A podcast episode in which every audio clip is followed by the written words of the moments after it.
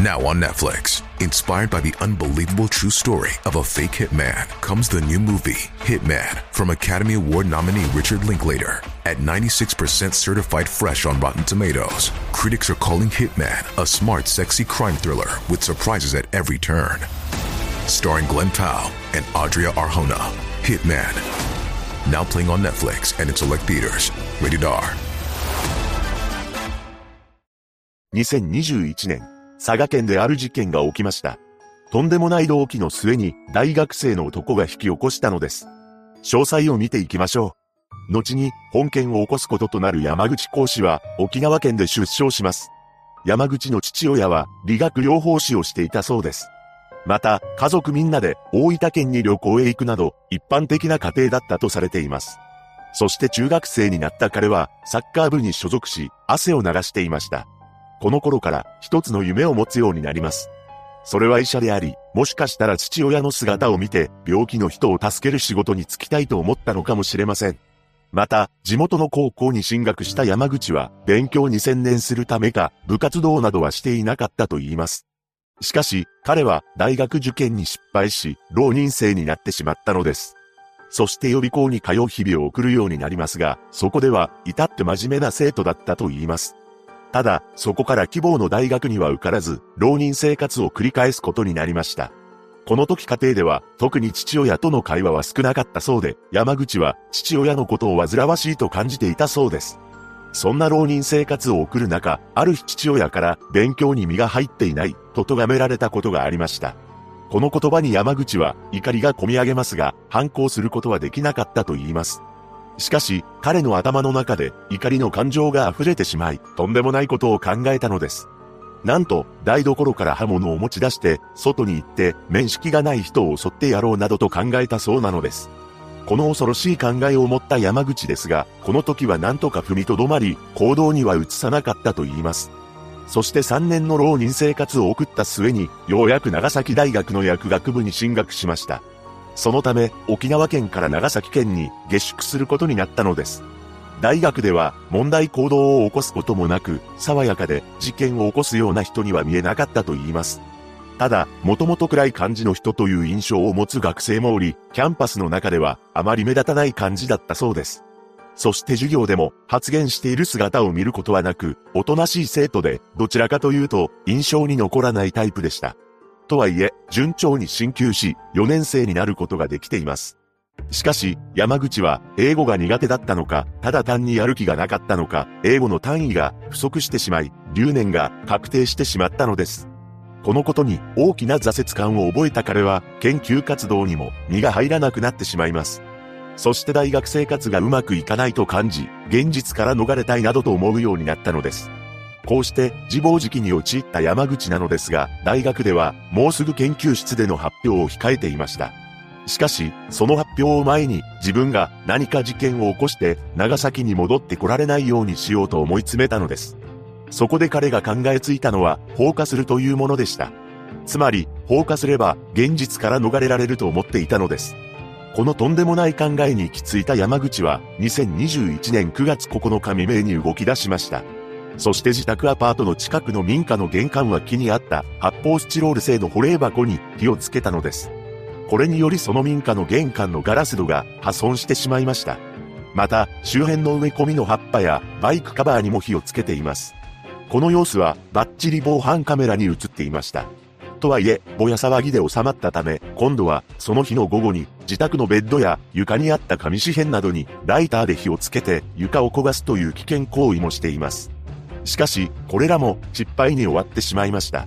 そして山口は恐ろしい考えに行き着くのです。驚くべきことに、今度は人を手にかけようと飛躍した考えに至ってしまったというのです。この考えに行き着いた山口は、命を奪えそうな人を探すために、長崎県から出ることにしました。そうして長崎駅に向かった彼は、特急に乗り込み、博多駅を目指すことにしたようです。そして列車の中で、佐賀県の鳥栖を通過しました。この時に山口は、ここは人気のない田舎みたいな雰囲気だな、と思ったそうです。そして、何年間も刑務所に入るような重い罪を犯せば、大学生活から逃れられる、などと考えて、人を手にかけることを決意したのです。その後博多で一泊した山口は列車の中で見た佐賀県のトスを犯行現場に選びました。事件当日となる9月10日、当時25歳になっていた山口は凶器となるハンマーを購入し、タクシーに乗り込みます。そして運転手に対してトスのアウトレットへ向かうように伝えました。しかし、運転手がその場所を把握していなかったようで、目的地をトス市街に変更したそうです。タクシーから降りた山口は歩いてターゲットの物色を始めました。この時の時刻は午後1時頃だったと言います。同時刻、被害者となる当時79歳の栄子さんは、鳥栖市の住宅の庭で除草作業をしていました。彼女は夫と二人暮らしであり、バケツや釜を使って草むしりをしていたそうです。そんな栄子さんのことを山口が見つけてしまいます。周囲には誰もおらず、栄子さんが一人だったことから、何の面識もないただその場にいただけの彼女のことをターゲットに決めてしまったのです。そして背後から近づいて、あろうことか、いきなりハンマーを振り下ろしました。山口は4回から5回も繰り返して振り下ろしたのですが、栄子さんはギャーッと悲鳴を上げています。栄子さんは必死に両手で頭をかばったりしていますが、そのうちに彼女はその場に倒れてしまいました。山口は倒れた栄子さんを見て意識を失っているように見えたのですが、亡くなっているとは思わなかったそうです。そして身勝手なことに山口は我に返ったそうで自分のしたことが怖くなり、その場から逃げ出したのです。そのまま新鳥栖駅から電車に乗り、福岡県の博多に戻っています。A 子さんの悲鳴を聞いた近所の住民が現場に駆けつけて彼女を発見し通報を行いました。ただ、救急搬送された A 子さんはそのまま帰らぬ人になってしまったのです。彼女が倒れていた現場のブロック塀や植え込み付近には33箇所の血痕が付着していたといいます。こうしてとんでもない事件が起きたわけですが、佐賀県警は当初、本件を事件と事故の両面で捜査を進めることにしたようです。そのため、恐ろしい犯人が野放しになっているというのに、特に警戒態勢が取られることはありませんでした。事件翌日の9月11日、山口はある場所に向かっています。それは大分県です。なぜなら、ここは過去に家族で旅行に行った思い出があったからです。そして被害者のことが気になり、亡くなってしまったかどうか、インターネットのニュースを検索しています。しかし、この時に英子さんのニュースを見つけることはできませんでした。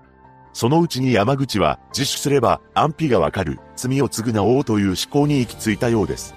そして事件から3日後の9月13日に大分中央署に自首しています。彼は鳥栖市内の一軒家の民家の庭で高齢の女性の頭にハンマーを複数回振り下ろした。その女性は亡くなったかもしれないのでとんでもないことをしてしまった。などと供述したそうです。